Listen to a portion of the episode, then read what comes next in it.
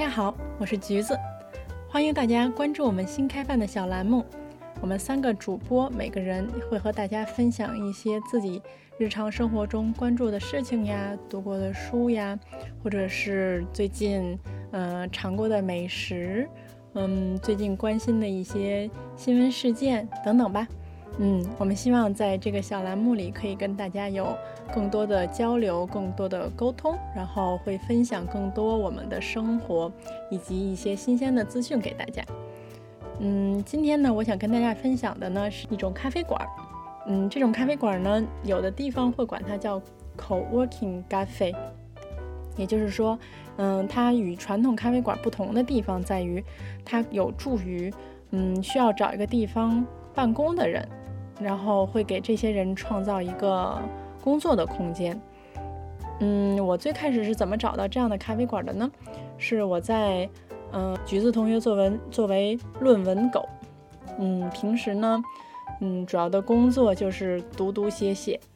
工作的地点上呢，虽然学校也有提供办公室，嗯，可能如果需要有个人空间的时候，很多时候会选择去图书馆呀，或者是找一个咖啡馆来工作。尤其是在图书馆不开门的时候，然后在这个情况下，我就在网上搜有什么样的咖啡馆会让给我提供一个比较安静的环境，然后与此同时又可以咖啡比较好喝呀。找到了这样的一个咖啡馆，这个咖啡馆的名字叫 Anti Cafe，Anti 的意思就是反、反对或者是说与此相反的意思，所以 Anti Cafe 它的这个名字就说明了它是与一般的咖啡馆有着不一样的创意。嗯，当时我在网上搜索的时候，他们在各个评价网站上，比如说 Yelp，就是有点像国外的大众点评，上面推荐这个咖啡馆，说是最适合工作的咖啡馆之一。于是我就抱着试试看的心态，然后去了这个咖啡馆。嗯，这些 co-working 咖啡最不一样的地方呢，是它的收费方式。一般这种咖啡馆，它是不是按照你，嗯，比如说你点一杯咖啡呀，或者是点一些吃的这种点单收费的？他们经常呢是通过时间来收费的。比如说这家咖啡馆当年的价格是第一个小时四欧，然后之后呢是每个小时三欧，以此类推。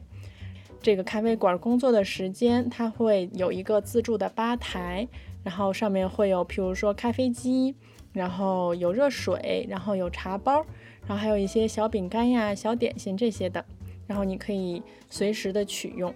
这种咖啡的形式呢，主要是面向一些，嗯，希望可以在像家一样自在的环境里工作，但是与此同时，这个地方又不是自己家的人。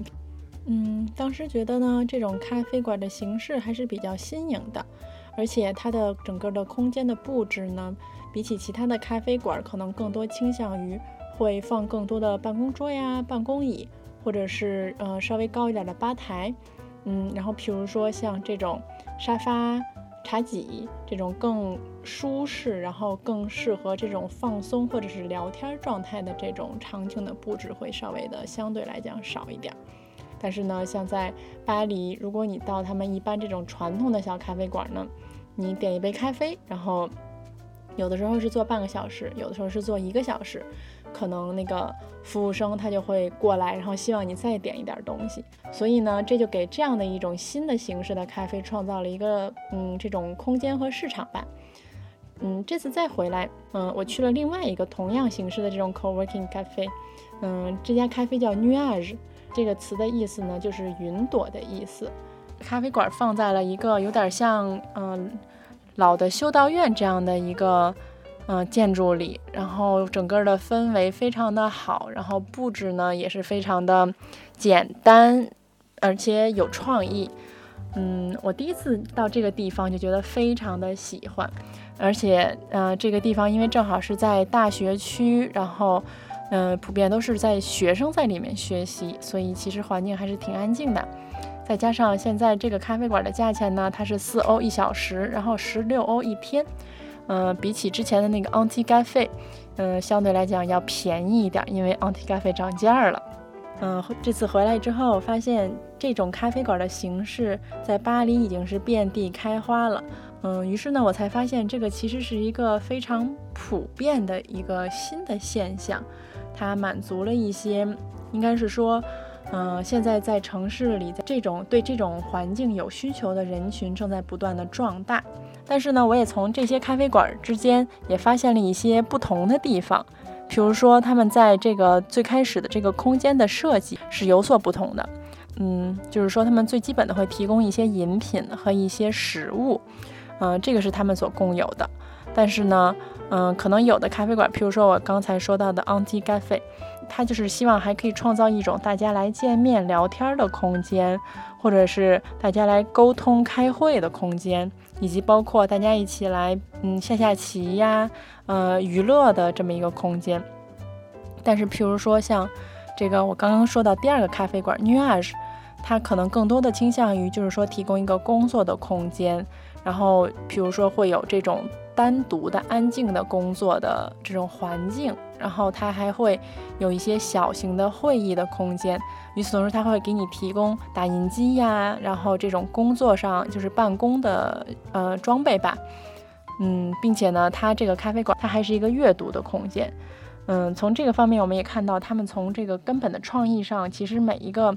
嗯这种咖啡馆，它还是希望有一个自己的。嗯，不同的定位，虽然他们在某种程度上是在开发同一个市场，所以在这两个咖啡馆以及其他的咖啡馆工作之后，我发现这样的咖啡馆其实它在设计上还是嗯需要有一些讲究的。比如说刚刚跟大家聊到的，在这个不同的咖啡馆的不同的。它的概念的设计和它面向的呃顾客不同的需求上，它其实会首先是从空间上对这个需求有一个迎合。嗯，比较简单的一点就是说，嗯，在同样的一家店里，它的桌椅是要怎么码放的，以及它放什么样的桌椅，对吧？这个大家其实比较好想象。如果是一个圆桌，可能就会比较有利于交流，然后可能更适合比如说开会呀，或者是聊天呀。然后以及就是说，它这种在桌子的码放上，我觉得也是比较讲究的。你比如说小桌，就是比如说工作的小桌放在一起，然后与此同时可能跟开会的大桌保持一定距离，这样才能保证两个嗯互相之间不会有太多的干扰。然后像 n u a g e 它因为是一个双层的一个空间，以及它是一个原来这种非常老的一个建筑，所以它在整个的楼上，它自己搭了一个有点类似于阁楼这样的地方。然后在这个地方，它是，呃，放了一圈的这种有点像我们学校里面经常见到的这种办公桌，然后每个人都是朝向一个天井，这样的话，每个人其实都是一个独立的一个工作单位。然后与此同时呢，楼下他可能就会创作了创，就是创造了一些开会的空间。我其实是非常欣赏，就是这个 New Age 咖啡的这种的空间的布置。然后与此同时，还有另外一方面，我觉得非常重要的就是这样的咖啡，他们要怎么选址。比如说我刚才说的这个 Anji Cafe，它所地处的地段往往是嗯旅游区的附近，但是像 New Age 咖啡，像我刚才跟大家说，它就是在大学区，然后在两个图书馆的旁边。还有一点，我觉得嗯希望跟大家分享的是，这些咖啡馆它应该吃什么？我觉得其实他们在这个咖啡馆提供什么样的食品和饮料，是对于他们对于他们的客户群是谁的一个非常。重要的一点，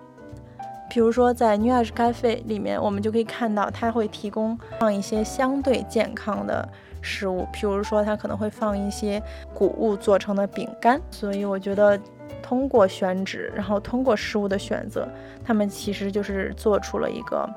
他们客户的这么一个选择。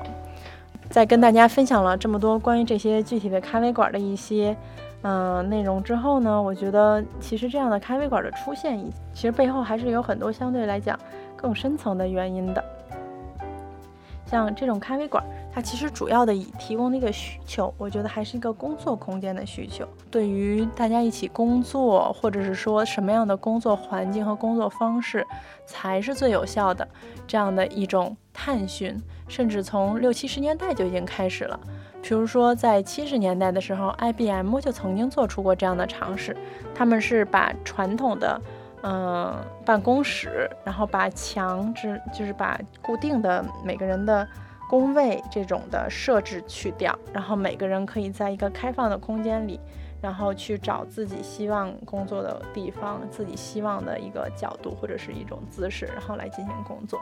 然后他们在一九七一年就做过这样的尝试，并且当时发现呢，在这种工作空间中，就是员工之间的交流会变得更多，然后工作上整体呢会变得更有效。以及从另外一方面呢，我觉得这个和嗯工作方式和城市的发展之间还是有一个，嗯，也是一个非常有意思的一个一个维度。因为大家都知道，从这种工业化之后，然后整个的这种工作。嗯，是以一种理性化的方式来组织的时候，然后工作和生活才被分成了两个部分。不知道大家有没有想到？但是 我小时候家长会告诉我，就说稻香村很好，为什么？因为它是前店后厂，所以点心都很新鲜。其实呢，这是一种传统的工作方式，在传统的工作方式里，人生活的空间和他工作的空间是在同一个地方的。但是呢，嗯，像这种新的工作形式的出现，包括这种 co-working cafe 的出现，其实，在某种程度上也可以展示了，就是说我们现在对这种新的，为了适应新的生产环境、新的呃社会的，嗯，产生那种新的工作的状态，是我们可能希望在家工作，就是一个生活空间和工作空间的一个重新的再结合。我在网上还看到了有一个关于携程的一个研究。据说在携程曾曾经尝试过，让他们的这个客服人员在家上班，然后在家上班的这群人呢，比在嗯在办公室上班的这群人的工作效率要高百分之十三。其实它主要证明的就是说，做工作的人一个工作空间选择上的自由是可以提高他们的工作效率的，以及再加上我觉得现在的大城市里面。有一种有一批非常大的一个一个人群，他们是流动工作人口，比如说很多创业人员，很多的自由职业者，还有一些经常会处于这种呃出差或者是旅行中的一些这种从事这些方面工作的人，这种背景下，我觉得大家对于这种咖啡馆的形式还是有一定的需求的，很开心可以在这里跟大家分享。然后，如果大家需要一些其他相关的这种资讯，可以在我们的微博、微信各个平台留言。好，那非常谢谢大家的收听，今天就跟大家聊到这里，拜拜。